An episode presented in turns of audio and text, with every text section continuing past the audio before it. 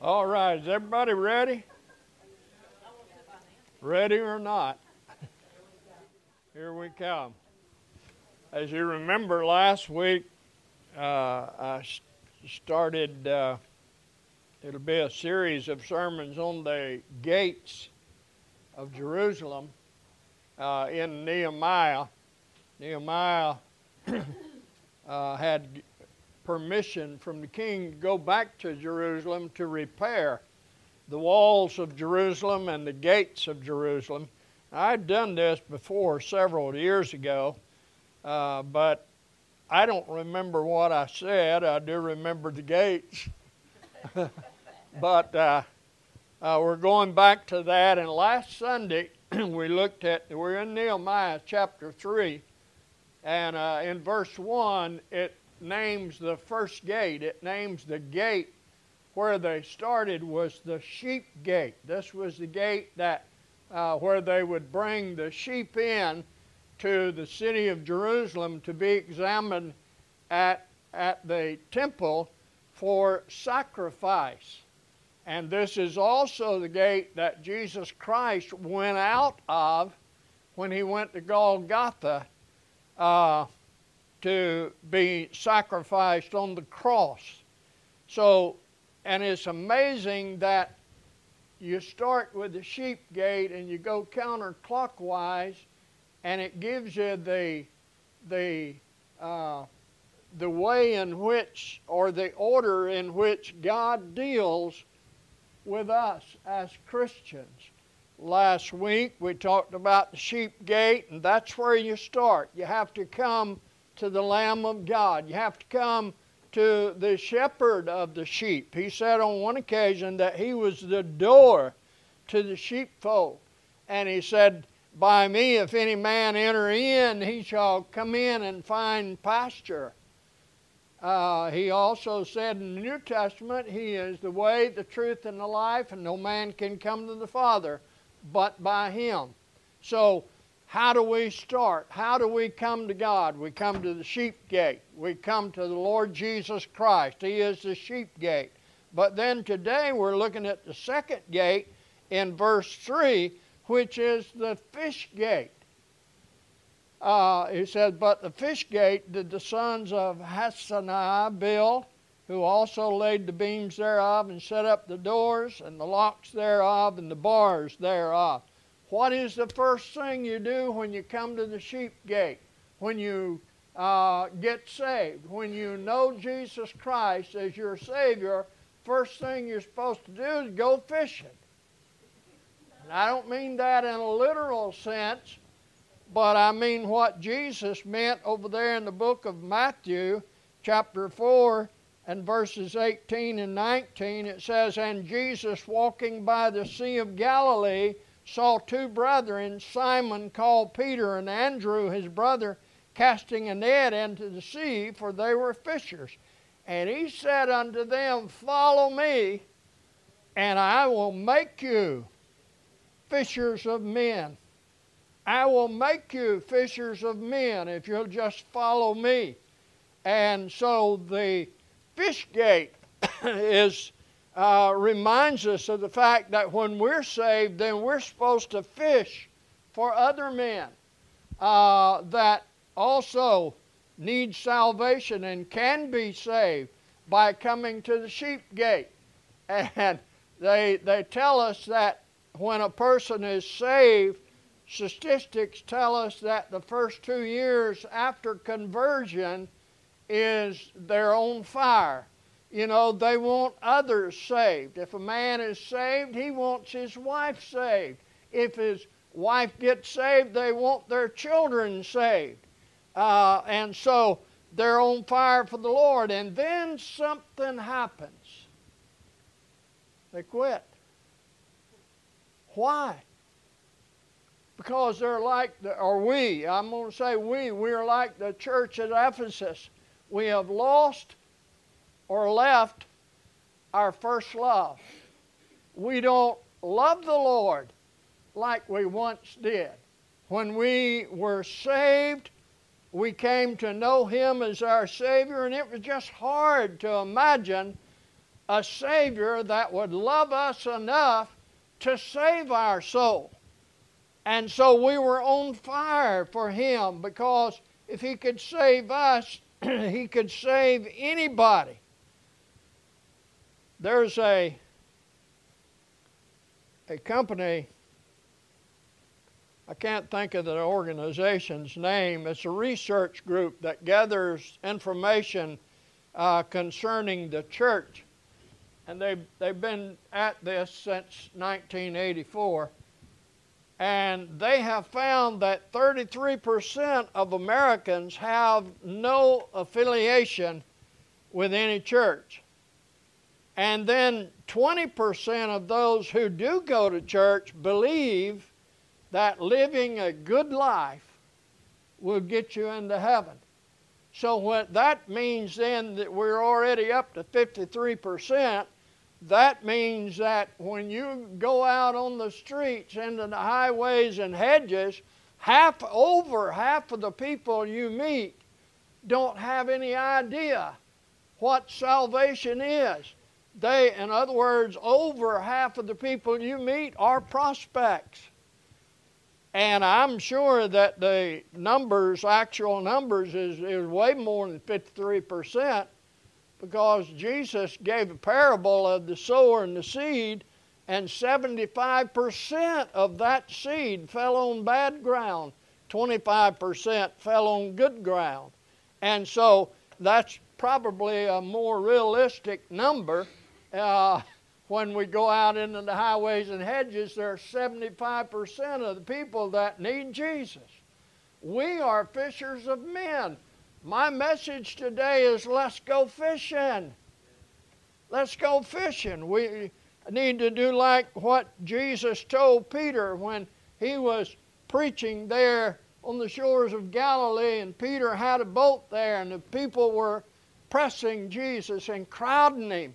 And he said, Peter, let me borrow your boat for a minute and push away from shore just a little bit so the people could not uh, crowd him like that, and he preached from Peter's boat. And when he got through, he said, Now launch in, launch out into the deep and let down your nets, N E T S, for a draught. And old Peter said, Lord, we've fished all night and caught nothing. In other words, this is not even the good time to fish. But nevertheless, at your word, we will let down a net. Did you notice the difference? Jesus said, Let down your nets, N E T S. Peter said, We'll let down a, a net, N E T. Just one net.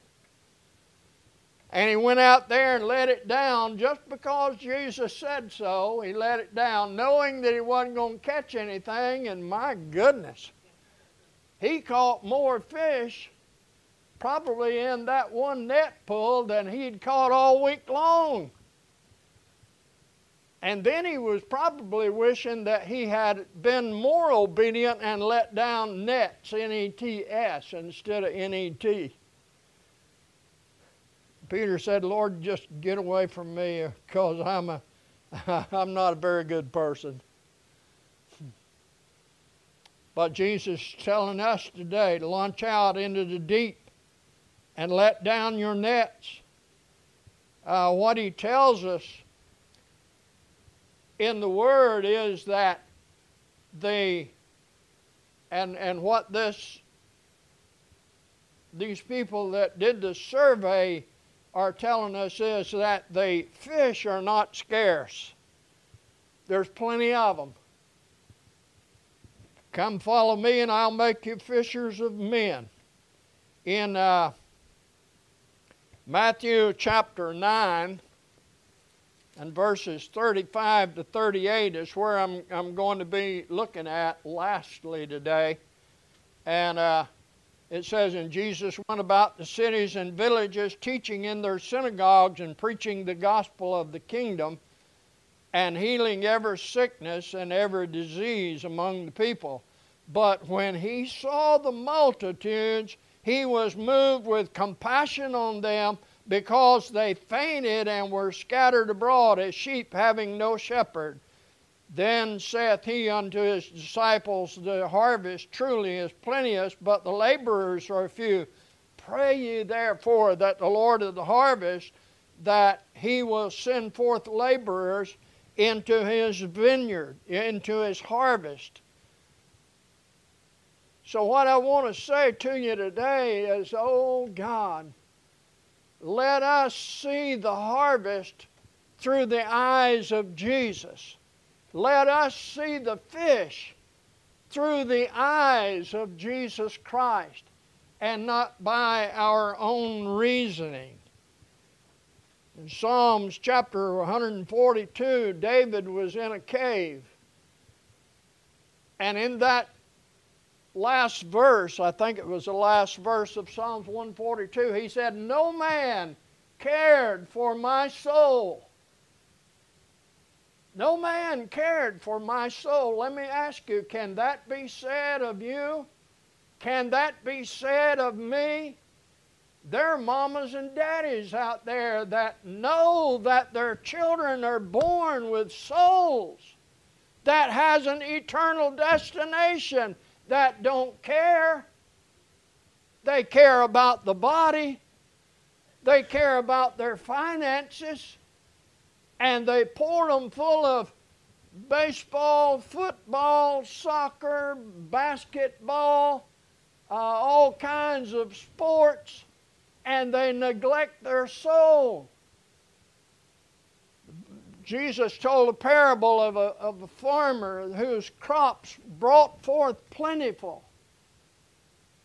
And he said, What am I going to do? My barns won't hold it. He said, I know what I'll do. I'll tear down my barns and I'll build bigger barns and bring all this in and store it. And then I'm going to say, So, take thine ease, eat, drink, and be merry, for you have much goods laid up for many years. And God said, You're a fool. Tonight your soul is going to be required of you, and then whose shall these things be? That you've laid up. And the reason the man was a fool because he thought his soul could take in all the things that his body took in. You can't feed your soul on the crops that he grew. You can't feed your soul on sports your soul needs something different. Your soul needs the Word of God. Your soul needs the Savior Amen. that came into the world and died on a cross for your sins and for my sins. You look at the world today and you say, What in the world is going on? There are fish that haven't been caught yet.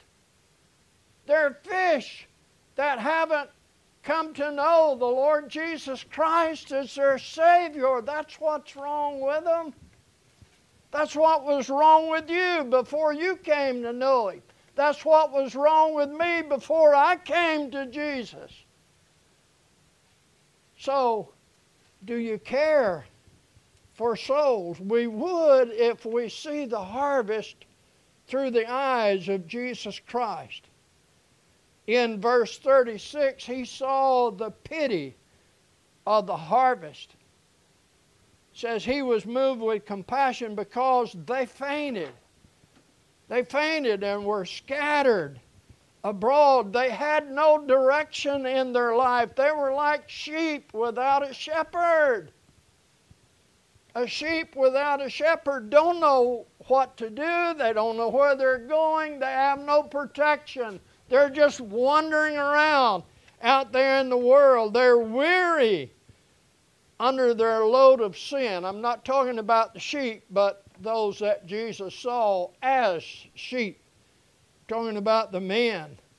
They fainted. They were under a load of sin. He saw them as uh, someone with no shepherd. They were just scattered. They were wandering through life with no direction, no planned destination. He saw a people who were lost and hopeless. Oh, how we need to see the multitudes as Jesus saw them. And we don't. We don't look at them that way. Jesus said, Go into all the world and preach the gospel. And the churches today, and yes, us too, this ain't going to be a fun sermon. But us too. We say, but Lord, the gospel, the world don't like it. The world won't like us if we preach the gospel. The world won't like us if we witness for Jesus Christ. So, you know what? We could start a food bank and feed the hungry. Well, what about the soul? Do we care for the soul? You can give the body steak and eggs every day for breakfast and whatever you want to for the other two meals, but that don't feed the soul. The soul is hungry for something that you can't provide out there in the world. Someone said he, they looked for the church and found it in the world. And then they looked for the world and found it in the church. That's where we are today when it comes to fishing, when it comes to spreading the gospel. Here's a family who has good jobs, they have plenty of money, they have a nice home, they have a nice car to travel around in. All the things in life that they could want, they have. But if you could look into their hearts, you'd see turmoil and fear. You'd see loneliness and depression because they have no answer to their questions. They need Jesus more than anything else. Here's another family that don't have all that the other family has. But they do have jobs and they do have a place to live and they have maybe they have an old car to get around in, but they live their life or their life is driven by alcohol and drugs. They have no one to direct them. They don't have Jesus in their life. But if you could pull back the layers of their life and look at their soul, you would find a person who is afraid to die and a person who is afraid to live. And yet, underneath all of that is a person that Jesus Christ loved and died for because He sees them different from the way we see them. We see them as an old drug addict, as a junkie, or as an alcoholic. We see them as someone that's worthless and we don't want to have anything to do with them. And I'm not talking about fellowship. Of course, you can't fellowship with them. But you ought to love that soul.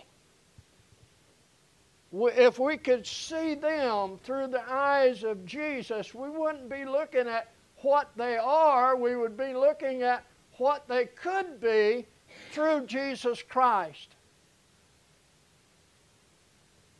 Let me ask you something today. Without Christ, what would you look like? What would you look like today to someone else without Christ? I don't know about you, but I wouldn't be very pretty, I'll tell you that. I wouldn't look very good. But when Jesus looks at someone, says he saw them as sheep that had no shepherd and he had compassion on them. He had compassion. He saw them as what they could be with Christ in their heart. And that's the way we ought to see them. Not the way they are, but at, at, look at them in the way that they could be if they come to know Christ as their Savior. He saw potential in the harvest. He said there the harvest is plentiful. Let me ask you, what good is a harvest? Some of you grow gardens every year. I try. but every now and then we get a good harvest. What good would it do to, to have bean vines just loaded, just ready to pick? We stand back and say, Boy, that really looks good. There's plenty of beans out there, but we never do go out and harvest them. They were ruined. They would drop off the vine and probably just get so old that nobody, not even the wild animals, would want to eat them. But you got to go out there and pick them. And that, that corn that's so good, that sweet corn, that's so good boiled on the cob with a little butter and, and salt on it. Yeah, you got to put salt on it. And I know people say salt ain't good for you, but I'm 78 years old. I've been eating a lot of salt. And I intend to keep on eating it because the Bible says salt is good. and I guess there's too much. there is a too much, maybe, but I got my blood pressure's good. That's because of apple cider vinegar. So drink apple cider vinegar and go ahead and eat your salt. But anyway, what I was getting to say before I chase that rabbit, what good is that corn out there if you don't go out and pick it and harvest it and clean it and bring it in and your wife cooks it? What good is it? What difference does it make whether you had a good crop or a bad crop if you don't pick it? That's what Jesus said. The harvest truly is plenteous. All the disciples saw was a bunch of people pushing and shoving, trying to get to the Master, but Jesus saw more. He saw a people who needed to be saved by the grace of God. How do we see them?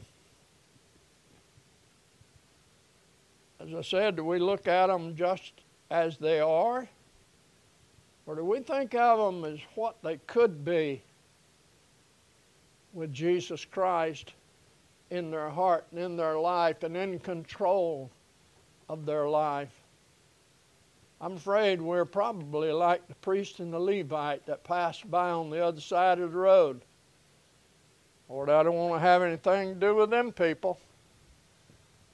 But you've got the message of salvation. You have the gospel. Yeah, Lord, but they don't look very good. They're not like I am. I don't want to have anything to do with them. I don't want to share Christ with them. Let me ask you, what would Saul of Tarsus have been like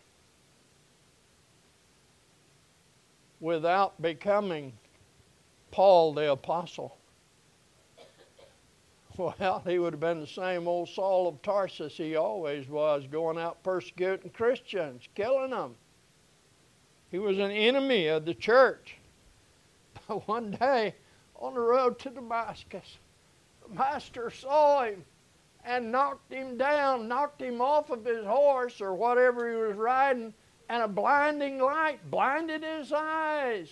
And a voice said, Saul, Saul, why persecutest thou me? He said, Lord, who are you? And he said, I'm the Lord whom thou persecutest. And he said, Lord, what would you have me to do?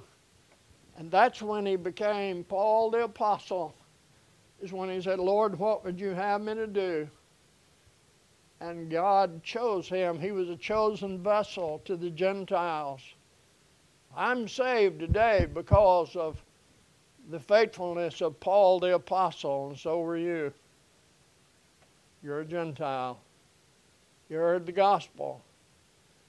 And it didn't matter to him. He said, I'm debtor to the barbarians and to the Greeks and to everybody, to the wise, to the unwise, to the big and the small. I'm debtor to them. And can I tell you today, you are too. You are too. If you've come to Christ for salvation, then you have a job to do. Look on the fields, he said, because they're white on the harvest. There's plenty of them.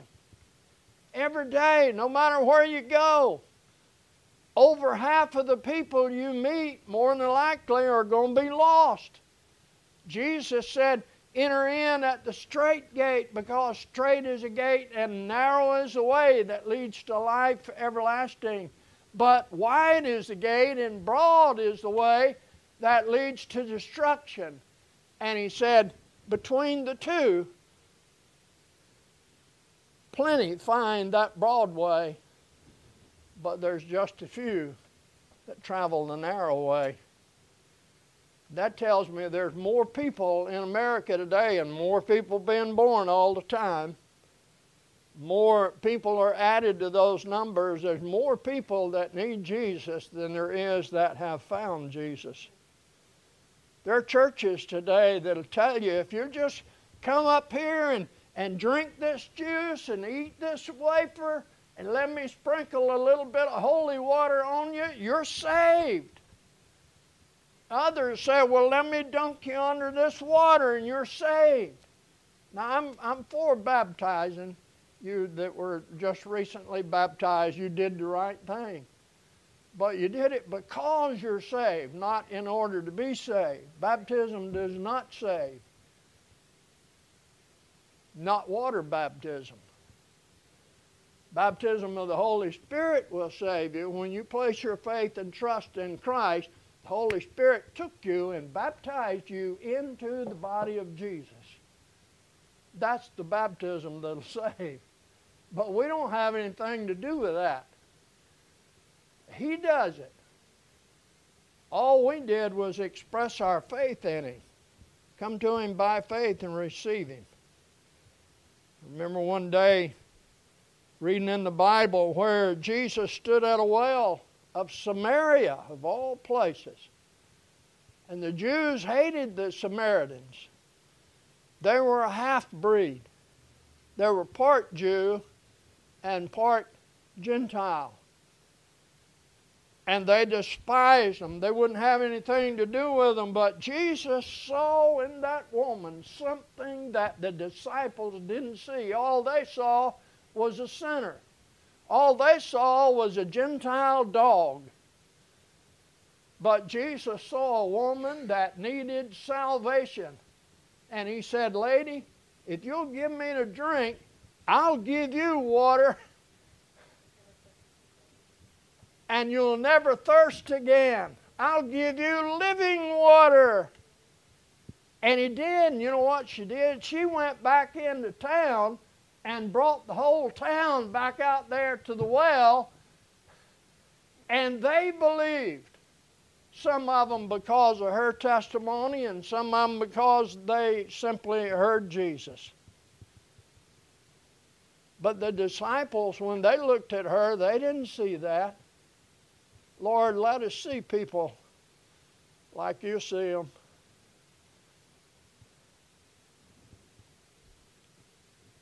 Jesus said, The harvest is plenteous.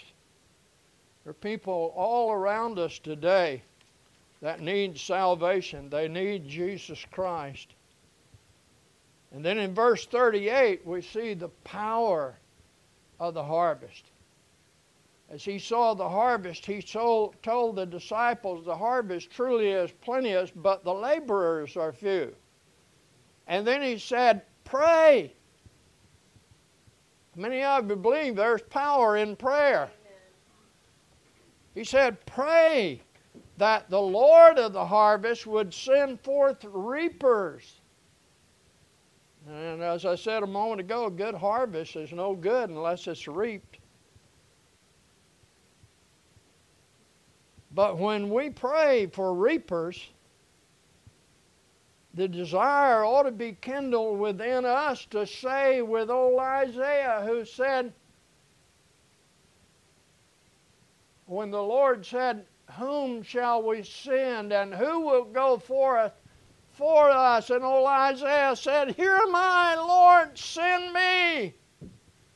When you pray for the Lord of the harvest to send forth reapers, that's the idea.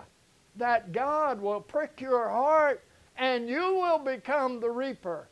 You will become the laborer in the field under the help of the Lord because you prayed. Here am I, send me.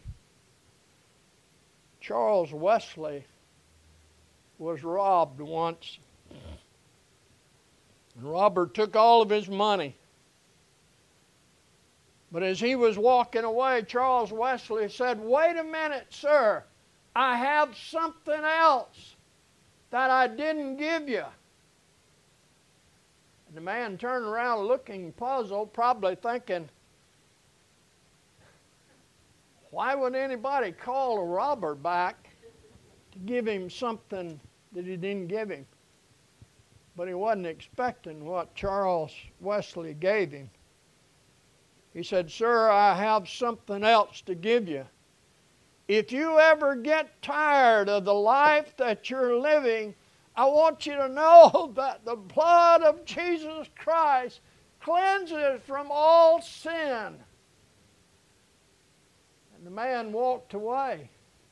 A few years later, a short few years later, Charles Wesley was holding a meeting somewhere, and after the service, a man came up to him and he said, Sir, I'm the one that robbed you, but now I'm saved by the grace of God. The blood of Jesus Christ has cleansed me from all sin. And oh, sir, I wished I had the money to pay you back. Charles Wesley said, I just got paid. He said, I just got paid.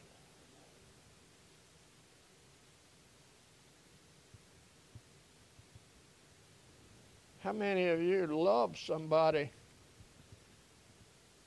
You, there's somebody you know that you love. It may be your family or within your family. You haven't given them all that you have. You haven't told them about Jesus.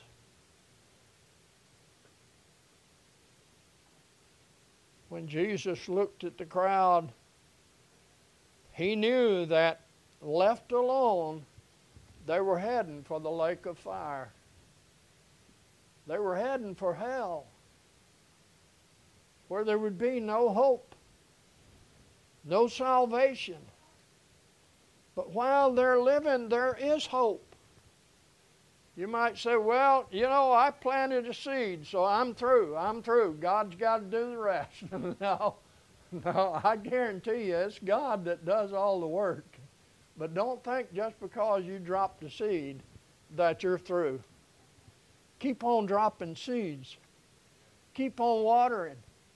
Keep on planting. Let's go fishing. You've been to the sheep gate, now go to the go to the fish gate. Look at people that are lost the same way that Jesus looks at them. Start seeing men as he sees them. Maybe it's your own children. Maybe it's your friends. Maybe it's your neighbors. But I tell you who it is, I just sum it all up, it's everyone. Everyone you come in contact with, you have a responsibility of the gospel of Jesus Christ. I wonder if you're here today and maybe the Lord has spoke to your heart as he has mine. And then, to be honest with you, I've got people in my own family that I look at and I think, what a waste. What a waste. They go their way and I go mine. I don't have anything to do with them. They don't have anything to do with me. But behind that life, behind that body that's astray in sin, there's a soul that Jesus loved and gave himself for. He said, Greater love hath no man than a, a man lay down his life for his friends. And then he called me his friend and laid down his life for me. That person you despised, he loves and laid down his life for them. And you wouldn't be what you are today had he not loved you. I think today is a day of reckoning. I think as we stand here and look at that fish gate, and and I'll I'll tell you when it comes to fishing, I'm not much of a fisherman. My wife can sit out there with a pole in her hand or rod and reel all day long, whether they biting or not. But I don't. If they're ready to bite, I'm ready to fish. If they're not going to bite, I'm ready to go home. But sometimes that's transferred over to fishing for men. I'm going to do this, and if they're not converted, like Paul was in the first five minutes, then I'm through with them. That's the wrong attitude. One of these days, we're going to stand at the judgment seat of Christ. What's it going to be like? And I don't, you know, I don't know everything that concerning prophecy, where the Bible is silent. We can only imagine certain things, but I can't imagine what it would be like to see some of our family at the great white throne judgment being judged and cast into the lake of fire. And we see them and we remember a time when the Holy Spirit said, Why don't you go talk to so and so about their soul? And we say, Well, I just don't have time right now. Maybe later, maybe some other time. And then we hear that they died. The first thing we think of was, you know, I told you to go talk with them about their soul one time and you didn't go. Or you were waiting on somebody else to do it, waiting on the preacher to do it. I, but I told you to go, but you're waiting on the preacher. There are people that you could win to the Lord that I can't people that I could win that you couldn't. You say, Well, I just can't do it. If Jesus tells you to do something, you can do it because He's going to help you. That's why they said, Pray. Pray that the Lord of the harvest would send forth reapers. You're called to be a reaper. I'm called to be a reaper, every one of us. I'm gonna, I'm going to close right here, but I'm going to ask you today. And of course, if you're lost, Jesus can save you. But if you're saved, He can use you and He wants to use you. He wants you to be a fisher of men. He wants you to get away from the fish gate and come on over. I mean, get away from the sheep gate and come on over to the fish gate and let's go fishing. Jesus is saying, Come on, folks, let's go fishing. I want to take you fishing. Fishing for men. I want you to pray for the lost. I want you to witness to the lost. I want you to care. The Bible says, He that goeth forth in weeping, bearing precious seed, shall so come in like manner, bringing his sheaves with him. So it's all right to shed a tear over somebody that's lost. You have children that are lost, grandchildren that are lost, maybe a husband or a wife, brothers or sisters. You ought to care enough about them not just to pray for them, but put some feet on your prayers. Let them know you love them, you care for them. You want to, you want to see them saved. I want our church to be known for caring for souls, for being a soul saving station.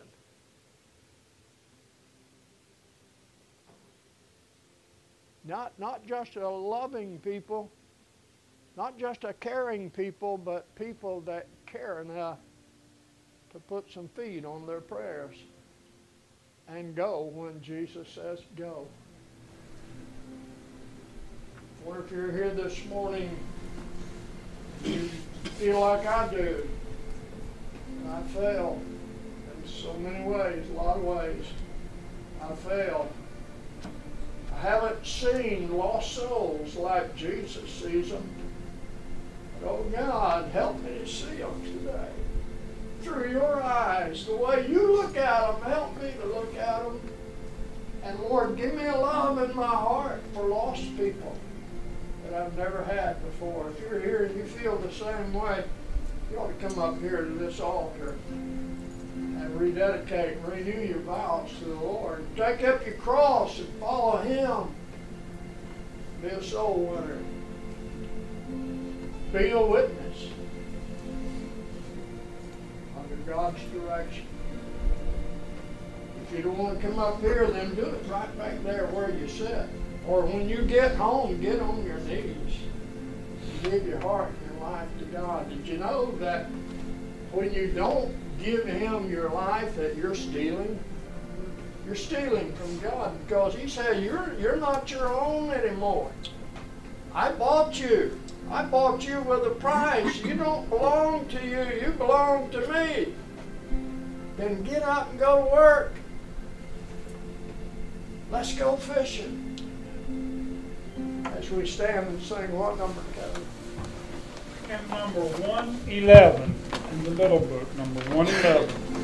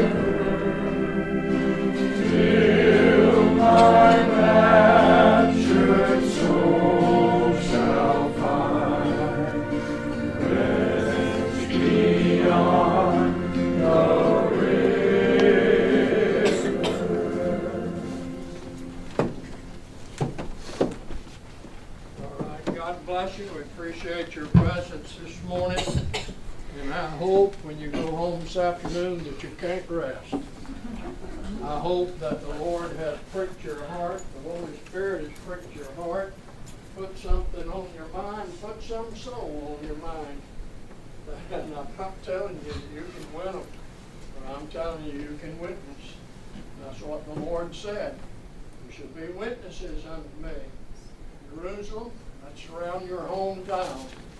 And in Samaria, that's out in Putnam County.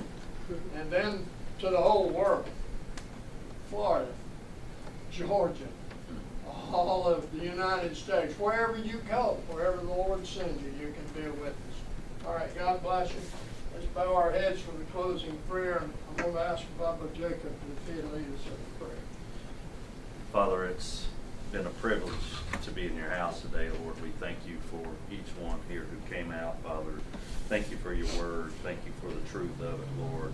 Thank you for paying that price, Father. Each and every one of us here today that's saved by your blood, Lord. Somebody spent some time uh, praying, spent some time, Lord, witnessing to us. And Lord, let us let us remember what you did first, most of all, and, and to remember that we need to share that uh, gospel.